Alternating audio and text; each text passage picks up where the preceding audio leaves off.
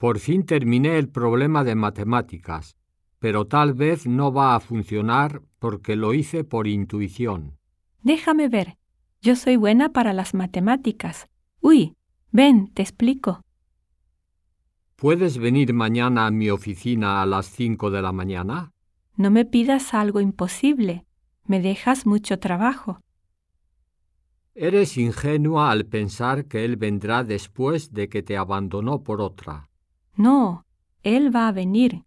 La otra no cuenta para él. ¿Cuánto mide esta torre? ¿Más o menos 100 metros?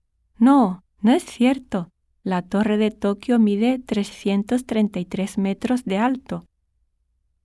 ¿En qué piso es que vive él? ¿En el quinto?